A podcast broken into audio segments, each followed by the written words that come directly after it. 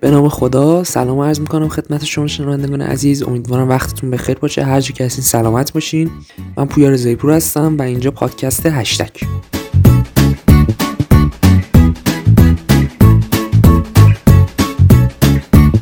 خب بسیار ممنونم از اینکه همراهمون هستین. امیدوارم هر جا هستین حالتون خوب باشه و سلامت باشین و ما رو همچنان گوش بدیم و پادکست ما رو حمایت بکنین. ما نیاز به حمایت شما عزیزان داریم. نظراتتون رو برای ما ارسال بفرمایید و ما سعی می‌کنیم که بستگی به نظرات شما بتونیم پادکست رو ادامه بدیم.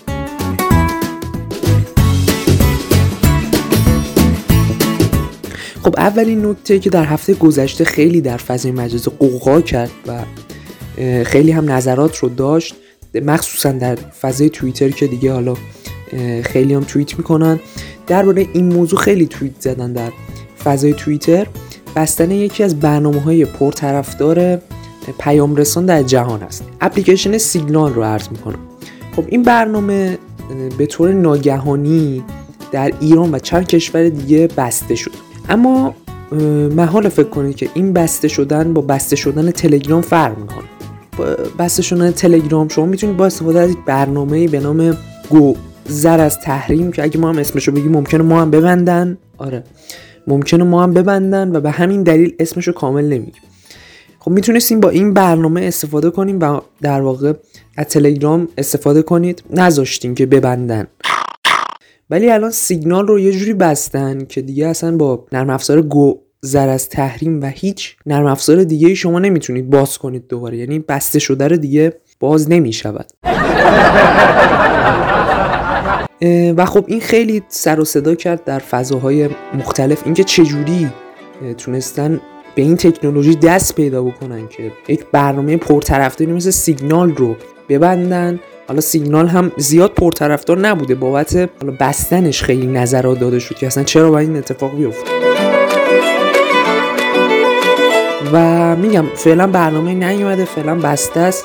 امیدوارم این اتفاق بر برنامه دیگه مثل اینستاگرام نیفته که دیگه نرم گو زر از تحریمم دیگه کاری نمی‌کنه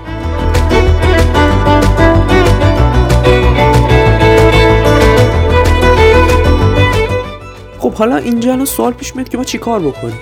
خب یه دونه راه بیشتر نمیمونه. من به عنوان حالا یه کاربر تلگرام به شما عرض می‌کنم. به نظرم ممکنه مثلا صبح از خواب بیدار بشید. نرم افزار گو زر از تحریم رو باز بکنید و ببینید که اصلا وارد تلگرام نمیشه و تلگرام به سرنوشت سیگنال دچار شده.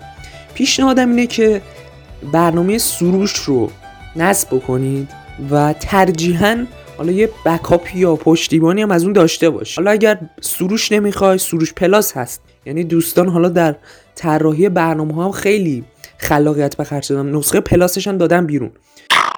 اصلا اگه سروش رو نمی‌خواین نرم افزار ایتا هست. ایتا نمی‌خواین ایتا پلاس هست. حالا اگه کلا اینا نمی‌خواین آیگپ هست. اگه کلا اینا رو نمی‌خواین و می‌خواین که حالا یه مثل این اینستاگرام رو داشته باشین روبیکا هست. برحال یکی از اینا شما باید انتخاب بکنین.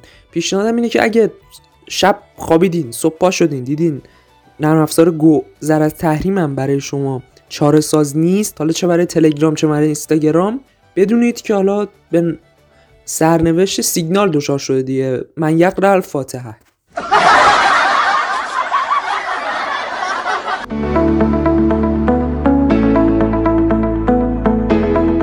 خب در فضای مجازی نکته دیگه بود که خیلی در هفته گذشته سر و صدا کرد و در واقع در ماهای اخیر خیلی سر و صدا کرد. این هم تاثیر گرفته ویروس کرونا هست. خب ویروس کرونا تقریبا دوازده ماهی که الان همراه ماست و یک سالگیش رو داریم ما هم تجربه می‌کنیم. در حالا کل جهان فرق نمی‌کنه در کدوم کشور. اما نکته ای که اینجا وجود داره اینه که برای قطع زنجیره این ویروس برای قطع زنجیره این ویروس ما ناچاریم که واکسن بزنیم و فرآیند واکسیناسیون رو انجام بدیم. نکته دیگه که وجود داره واکسیناسیون عادی تقریبا میشه گفت خیلی کار خاصی نداره و حالا نیاز به دو دوز و نمی‌دونم در روز اینا نداره. ولی کرونا متاسفانه یا خوشبختانه از این بابت هم خاصه و ما گرفتار یک ویروس خاص شدیم. واکسیناسیون ما باید خاص باشه. اما یه نکته دیگه که اینجا وجود داره ما ره 15 ساله رو یک ساله طی کردیم. یعنی دانشمندان کشورهای مختلف و حالا افرادی که در واکسیناسیون خیلی تبهر و تخصص دارن. اومدن ره 15 ساله رو یک ساله طی کردن و این واکسن تهیه کردن. حالا از انواع مختلفش. واکسن ایرانی هست واکسن مدرنا هست و حالا واکسن دیگه که وجود دارن کشور مختلف هم شروع کردن به واکسیناسیون اما نکته که وجود داره واکسن با 100 درصد کارایی وجود نداره. یعنی مثلا اگر شما یک واکسنی رو بزنید 85 درصد 90 درصد ممکنه که عوارض نداشته باشید. اون 10 درصد دیگه خدا عالمه. الله اعلم. خب حالا میگم این واکسن زدنم یکم به شانس هم بستگی داره. یعنی شما اگر آدم خوششانسی هستید پیشنهادم به شما اینه که حتما و حتما بابت کرونا هیچ استرسی نداشته باشین چون به هر آدم خوششانسی هستین. اما اگر آدم بدشانسی هستین پیشنهادم به شما دوست عزیز اینه که حتما و حتما لطف بکنیم و توی واکسن زدن یکم تجدید نظر بکنید.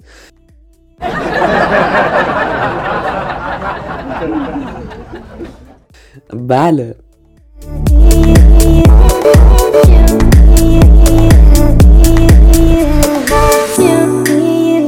حتی خود کرونا هم و خود ابتلا به کرونا هم یکم با شانس دخیله. یعنی کلا این ویروس میگم خاصه به خاطر همینه. وقتی که شما کرونا رو می‌گیرید از بین 100 درصد 80 درصد ممکنه که ناقل باشید و بی علامت از این بابت ممکنه که کرونا خفیف گرفته باشید یا خوشخیم بلکه اگر کرونا گرفتید از نوع خوبش هم گرفتید و الهی شکر خوب شدید بدونید که آدم خوششانسی هستید.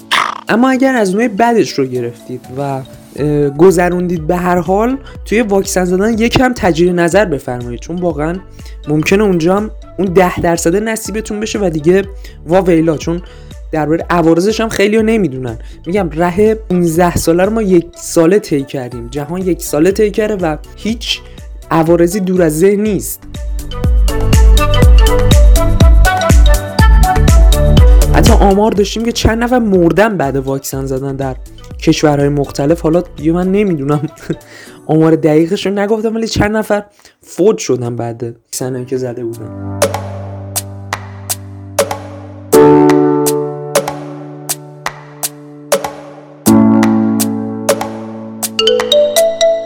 خیلی ممنونم که این هفته هم همراه ما بودیم و این پادکست هم همراه ما بودید امیدوارم که پادکست بعدی هم بشنوید از ما و تیممون حمایت بکنید و نظرتون رو حتما برای ما کالا کامنت بکنین یا با آیدیایی که حالا هست ارسال بفرمایین. و حتما میگم به دوستانتون هم اگر تمایل دارید حتما معرفی بفرمایین و ما خوشحال میشیم دیگه. به هر حال ما نیاز به حمایت دوستان داریم. امیدوارم که شما عزیزان خانم ها آقایان ما رو حمایت بفرمایید خیلی ممنون و متشکرم. بدرود تا پادکست بعدی.